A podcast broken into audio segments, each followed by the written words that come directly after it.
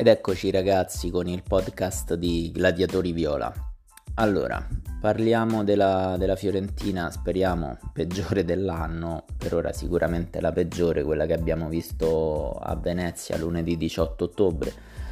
alle ore 20.45. Faccio una piccola premessa prima di iniziare a parlare della partita nello specifico.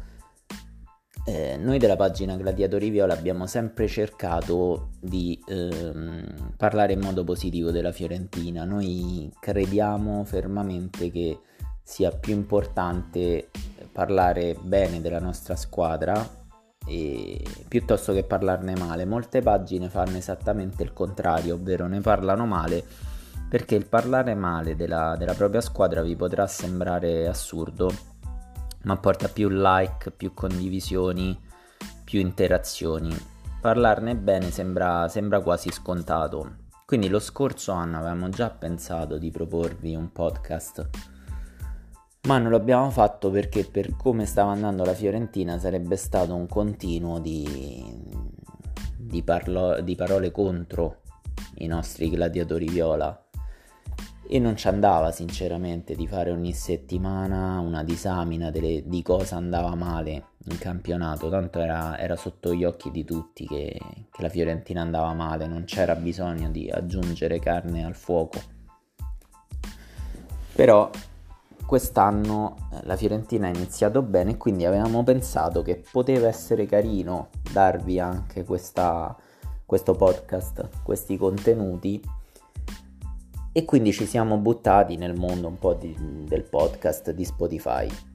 Ora, chiaramente la Fiorentina che avete visto contro il Venezia è molto simile alla Fiorentina dello scorso anno e quindi a, a quello che noi vorremmo non vedere, quindi speriamo insomma che mh, mm, non ci siano molte occasioni per parlare male di, di come è andata la Fiorentina, ma non a noi non interessa nello specifico il risultato, il, vero problema è che la Fiorentina ha proprio giocato male contro il Venezia. O meglio, secondo me non ha, non ha proprio giocato. Non abbiamo visto i soliti uh, schemi offensivi di italiano. Non abbiamo visto giocatori liberarsi al tiro, non abbiamo visto trame di gioco, abbiamo visto una Fiorentina veramente che, che ci ha ricordato quella dello scorso anno, molto, molto improvvisata, con un avversario comunque modesto come può essere il Venezia che però eh, ha dominato per larghi tratti della partita il match e questo eh, appunto ci ha riportato a, a un anno fa. Ora, da una parte io sapevo perfettamente, ne avevo parlato anche con i miei amici, della possibilità che la Fiorentina non vincesse. Perché se la Fiorentina avesse vinto avrebbe agguantato la Roma al quarto posto e io credo che noi non siamo ancora pronti per quel tipo di, di piazzamento. Soffriamo un po' le vertigini quando arriviamo in alto e ci può stare per una squadra comunque giovane che si sta formando. Poi parleremo nuovamente nel corso del podcast anche della situazione Vlaovic perché chiaramente inizia a essere problematica. Lo spogliatoio della Fiorentina voi non lo vedete come uno spogliatoio così unito perché non è così in realtà. Sicuramente c'è un gruppo forte che è quello dei sudamericani uniti agli spagnoli per, eh, anche per un discorso di utilizzare la stessa lingua che ehm, diciamo secondo me non ha preso benissimo la, la situazione di Vlaovic ed è un gruppo molto forte. Quindi diciamo che eh, può essere una grana importante quella di, di Vlaovic poi ne parleremo Italiano giustamente a mio modo di vedere gli ha dato fiducia, però anche ad Italiano dobbiamo dare delle colpe per, per questa sconfitta, è stato surclassato sul piano del gioco dal, dal Venezia di Zanetti, cioè la sfida Zanetti-Italiano è stata sicuramente vinta da Zanetti che comunque ha una squadra meno forte della Fiorentina ma ha fatto vedere un gioco sicuramente migliore e Italiano ci ha messo del suo, ci ha messo del suo perché mh, mm, lui fa una cosa buona che è quella di tenere tutti quanti i giocatori eh, all'interno della rosa come protagonisti. E questo può pagare perché guardate cosa è successo con Saponara, sembrava un giocatore finito e lui invece ha iniziato a riproporlo, alla fine ha segnato anche un gol da tre punti Saponara, per cui ha pagato la sua scelta di non basarsi su 11, 12, 13 giocatori, ma di rendere tutti partecipi. Cosa che non ha pagato però eh, il tenere fuori tutti i sudamericani, lui già l'aveva fatto con l'Atalanta e ci aveva detto bene, dopo la pausa per le nazionali i sudamericani sono andati a fare le loro qualificazioni ai mondiali, sono tornati ovviamente a pochi giorni dalla partita, però ci sono squadre che li hanno messi tranquillamente la domenica e non hanno avuto problemi. Per esempio la Juventus ha fatto giocare quadrato contro la Roma, per esempio l'Atalanta ha messo in campo Muriel e Zapata, gli ha fatto fare una staffetta, quindi era possibile farli giocare anche perché poi molti li ha, li ha anche inseriti. Eh, lui ha praticamente tenuto fuori Martinez Quarta, Nico Gonzalez, Torreira e Pulgar, peraltro Pulgar che in nazionale aveva fatto delle grandissime partite, nonché una doppietta in un match decisivo per la qualificazione con il Cile che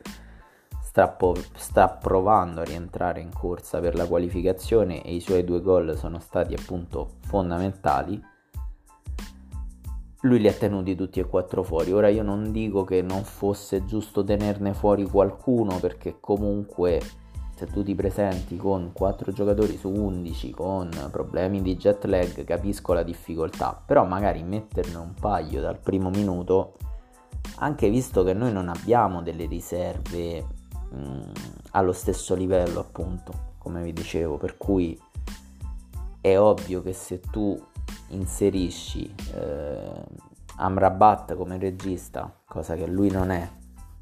e tieni in panchina sia Torreira che Pulgar, che sono i giocatori che dovrebbero stare in quel ruolo,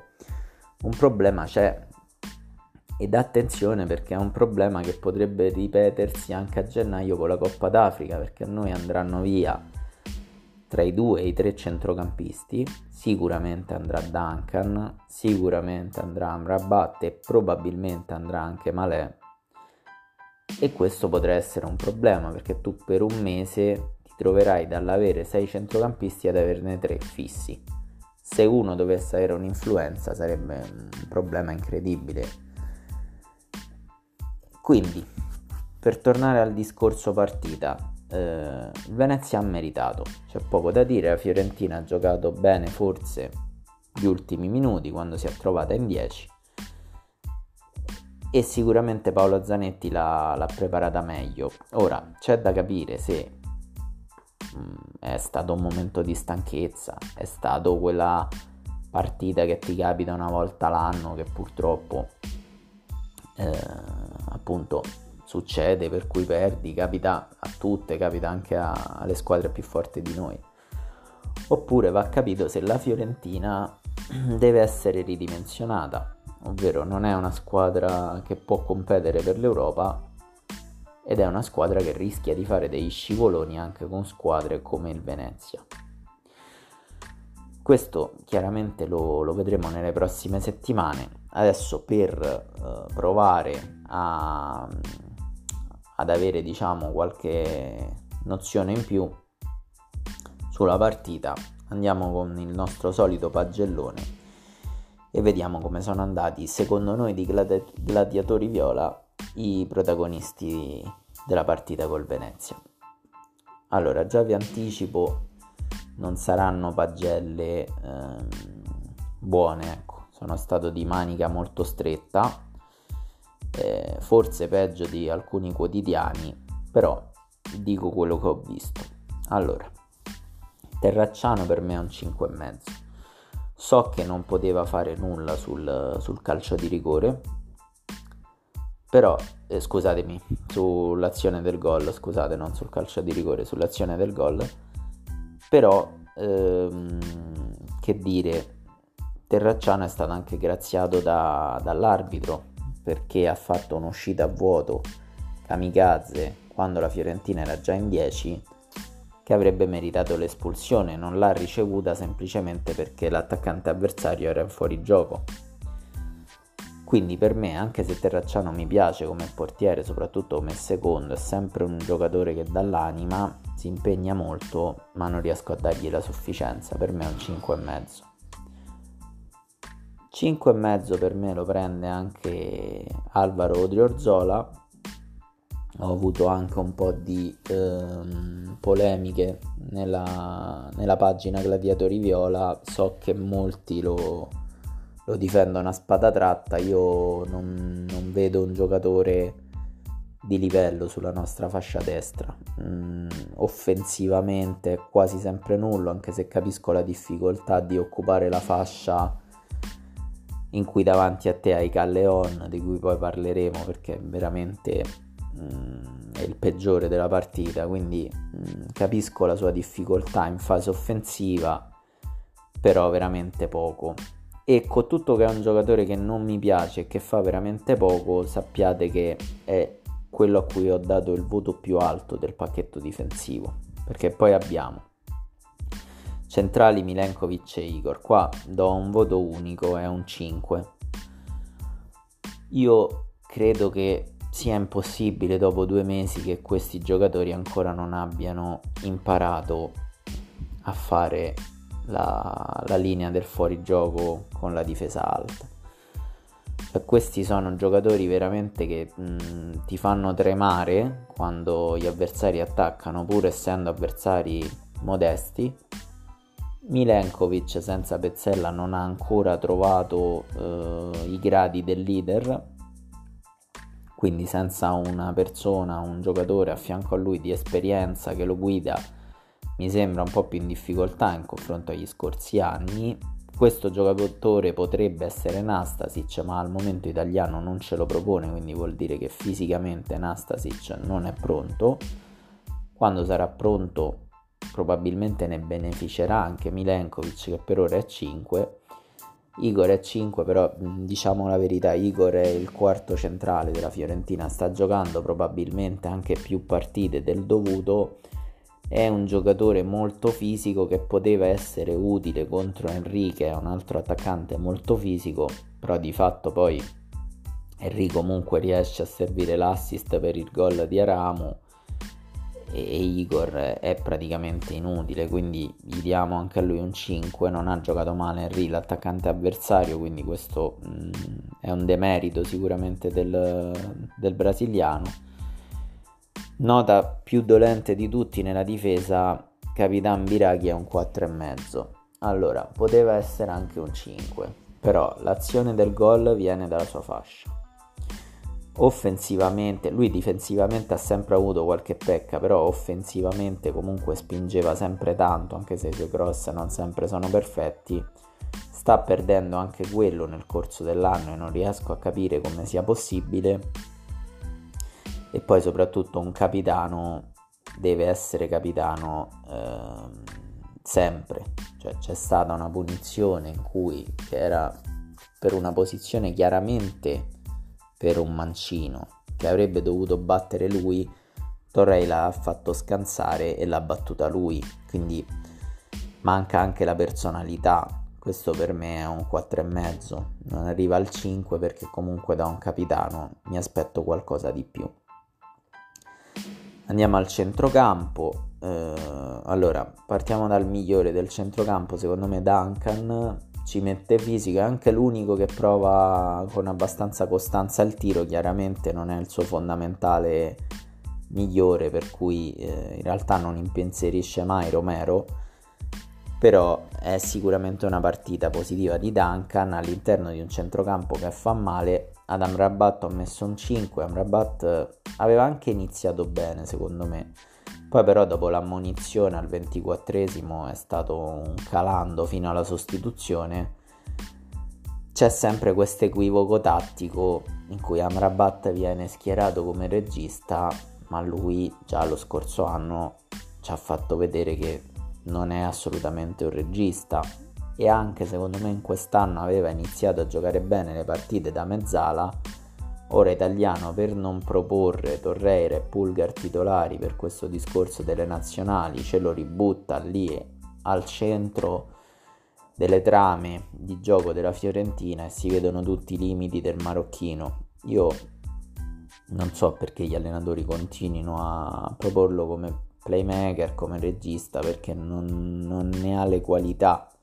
ma lo ha dimostrato più volte. Per cui non, non capisco perché continuare come non capisco perché non si poteva fare una staffetta Torreira Pulgar come sempre sta avvenendo in campionato sono entrambi giocatori che potevano tranquillamente giocare 45 minuti a testa. Bonaventura che completa il centrocampo è un altro 5 come, come Amrabat perché questa è stata la partita peggiore di Bonaventura che non è riuscito nei suoi soliti inserimenti, non è riuscito nelle sue solite scorribande. Lui è un centrocampista che dà tanta qualità. Io credo che c'è il rischio per Castrovilli quando tornerà comunque di stare spesso in panchina perché oggettivamente eh, Bonaventura sta facendo bene e anche il resto dei centrocampisti fino alla partita di, di Venezia stava facendo delle ottime prestazioni, forse era il centrocampo la zona di gioco dove stavano andando meglio i giocatori che si erano alternati. Proprio per questo pesa una, una prestazione del genere da parte di, di Jack Bonaventura che si prende un 5 non il solito Bonaventura, anche qui noi dovremmo capire poi mh, cosa sta accadendo, cioè se stanno calando questi giocatori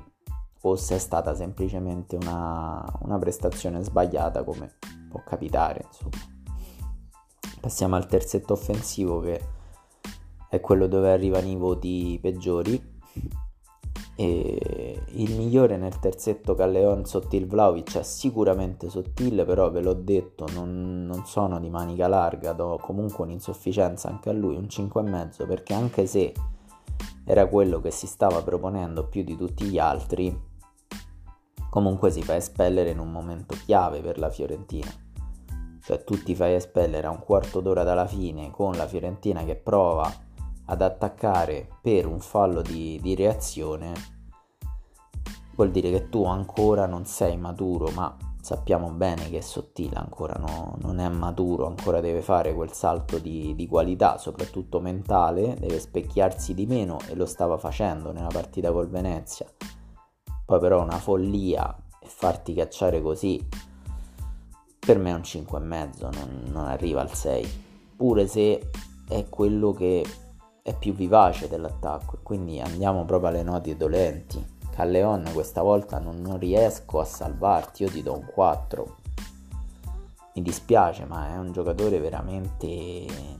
che è l'ombra di quello che era a Napoli. Ma anche lui aveva iniziato bene il campionato, sembrava lo avesse rigenerato la cura italiano. Invece niente, invece niente, col Venezia veramente nullo. Questo è un 4, ma poteva essere un 3 o un 2, eh, mettiamo 4, ok, ma un giocatore veramente che ti chiedi se sia sceso in campo e non è possibile. E non è possibile. Al signorino Vlaovic anche diamo un 4. Non è, non è, punitivo per quello che sta facendo, perché poi ho visto in realtà che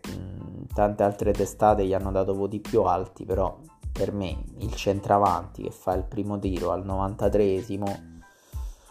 qualcosa vuol dire. Poi ne parliamo più nello specifico, ma anche quello che ha fatto a, a fine match secondo me ha del folle e credo che lui non si sia proprio reso conto di quello che sta accadendo intorno a lui. È un ragazzo molto giovane, probabilmente anche mal consigliato, mm, si sta mangiando però molta credibilità a mio avviso. Andiamo con i subentranti, a fine primo tempo come abbiamo detto Italiano ha lasciato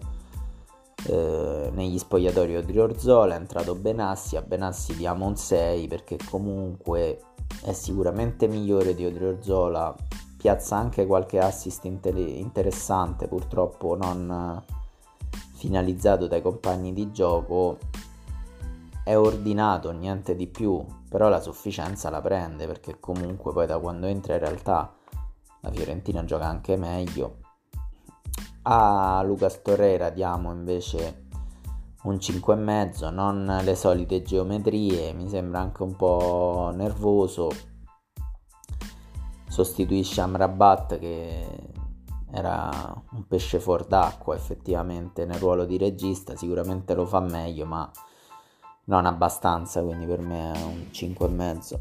A Nico Gonzalez do entra al posto di Galleon, quindi anche lui entra al posto di anzi in questo caso entra proprio al posto di un gio- di un, dell'ombra di un giocatore, quindi sicuramente fa meglio di, di Galleon che prende 4, io a Nico Gonzalez do un 6,5, è sicuramente il giocatore eh, più forte di questa Fiorentina, anche in questa partita è quello che ha le occasioni, che crea, più che altro si autocrea le occasioni migliori, in alcuni casi un po' egoista, ma secondo me potrebbe subentrare anche una sindrome legata al fatto che se lui è troppo superiore ai suoi compagni, visto che Vlaovic ora come ora è, è praticamente un soprammobile che tu metti nell'area di rigore, lui ha proprio difficoltà anche a, a, fare degli scambi con dei giocatori che non parlano la sua stessa lingua oggettivamente, per cui io capisco anche un po' di egoismo da parte sua. Mezzo voto in più per la chiusura che fa alla fine della, della partita, potevano segnare di fatto a porta vuota perché anche italiano un, eh, scusate anche Terracciano sugli sviluppi di un calcio d'angolo si porta in attacco poteva segnare praticamente a porta vuota il Venezia lui fa una rincorsa dall'area avversaria alla nostra area per salvare il gol quindi per me è un 6,5 però io ho paura se nel mercato non verrà ben sostituito Vlaovic, io ho il terrore del fatto che poi anche Nico Gonzalez voglia andarsene perché oggettivamente è un giocatore superiore alla media e la coppia con Vlaovic funzionava bene, funzionava sì, bene diciamo, funziona bene, speriamo, da qui fino a gennaio, però poi bisognerà mettere a disposizione dell'attacco della Fiorentina un altro giocatore almeno, se non due, con cui lui possa duettare possano parlare la stessa lingua perché se no vedrete che si stancherà anche lui. Malè torna nel luogo dove si era consacrato, quindi a Venezia lo scorso anno in Serie B, entra al posto di Bonaventura che fa la sua peggiore prestazione, quindi anche a Malè con tutto che anche per lui è una partita soprattutto ordinata, nulla di straordinario, non posso non premiarlo con eh, un voto superiore a quello di Bonaventura, quindi mettiamo un 6 a 8 minuti dalla fine con la Fiorentina in 10 eh, Italiano sceglie di far entrare anche Pulgar al posto di Duncan. Qua diamo un senza voto perché 8 minuti sono veramente pochi per, per giudicarlo. Ad Italiano diamo un 5 scelte discutibili quelle di tenere fuori i sudamericani per una rosa della Fiorentina che non è una rosa così straordinaria. E quindi merito a lui di tenere tutti quanti sempre in considerazione, però poi rischi di perdere anche partite come queste che sono partite che tu devi vincere. Cioè Venezia-Fiorentina deve essere una partita da tre punti se vuoi sognare l'Europa. Italiano è un allenatore con ambizione, quindi sicuramente sogna l'Europa o quantomeno lottare per quella. Questa volta mi dispiace italiano, ma hai sbagliato eh, qualcuno dice ha voluto fare il fenomeno, quello non credo, però sicuramente le scelte sono sbagliate. E una cosa un po' preoccupante è che Zanetti te l'ha proprio incartata, cioè il Venezia si vede che è sceso in campo come una squadra che sapeva perfettamente cosa avrebbe fatto la Fiorentina e sapeva dove limitarla. La Fiorentina invece mi sembrava molto casuale nel gioco, forse ci sentivamo superiori, non ne ho idea, però di fatto per buona parte della partita abbiamo subito il Venezia. Dedichiamo ora qualche minuto prima di parlare della prossima partita che ci attende e di concludere quindi questa puntata del nostro podcast alla situazione di Vlaovic.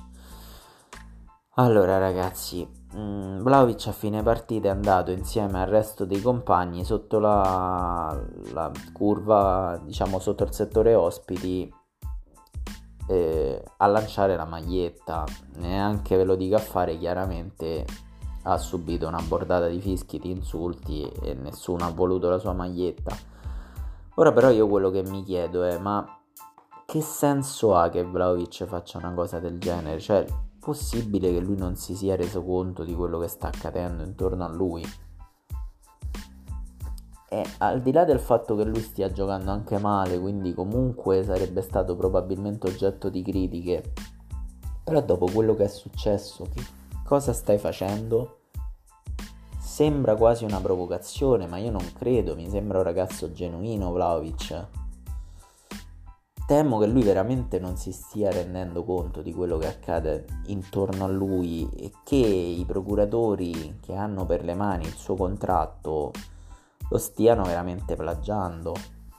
Perché se no non è possibile che lui non si rende conto che lui, soprattutto dopo una partita persa contro il Venezia, con tutto quello che sta accadendo deve solo correre negli spogliatoi.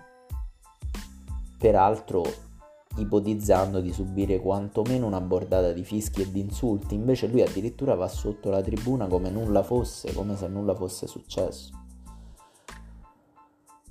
Ne parleremo sicuramente anche la prossima settimana perché stiamo andando un po' lunghi, però io credo che lui veramente sia forse troppo giovane e non si sia reso conto di quello che sta succedendo e di quello che stanno facendo i suoi procuratori, alla Fiorentina in generale, ai suoi tifosi che siamo noi, ma anche a lui stesso. Si dice che sotto Natale Commisso proverà nuovamente a proporgli un rinnovo, ma io penso che finché lui rimarrà con quei procuratori comunque non ci sarà un futuro per lui a Firenze. E non ci aspettiamo regali da questi procuratori, non ci aspettiamo un loro rinnovo per poi dopo farci guadagnare dei soldi e lui se ne andrà magari a giugno, rimane a gennaio e segnerà nuovamente 20 gol. Secondo me questa è una problematica forte e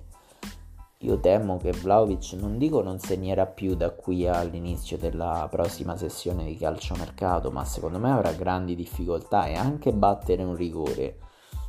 Secondo me sarà difficilissimo per lui, perché va con una pressione assurda di cui lui non si è reso conto in realtà di cosa stava accadendo, cioè è stato totalmente manovrato. E questa è una cosa che un po' mi preoccupa. Passiamo ora a parlare della prossima partita di campionato. Allora, dopo tanti anni avevamo vinto tre partite di fila, io non voglio pensare al fatto che mh, mm, dopo non tanti anni però si possa andare a perdere tre partite di fila, ovvero che si vada a perdere con Napoli, Venezia, che già sono sconfitte accertate, e poi anche in casa contro il Cagliari. Allora, il Cagliari ha solo 6 punti in classifica, è penultimo, sotto di loro solo la Salernitana però a questo punto, ragazzi, noi non dobbiamo sottovalutare nessuno. Il Cagliari è allenato da Mazzarri, che è un allenatore che era uscito un po' dai radar del calcio in generale, però non è un allenatore scarso, è uno di quegli allenatori che ti può incartare la partita, un po' come ha fatto Paolo Zanetti. Ora noi avremo di nuovo la rosa al completo, se non fosse per Sottil che si è fatto espellere perché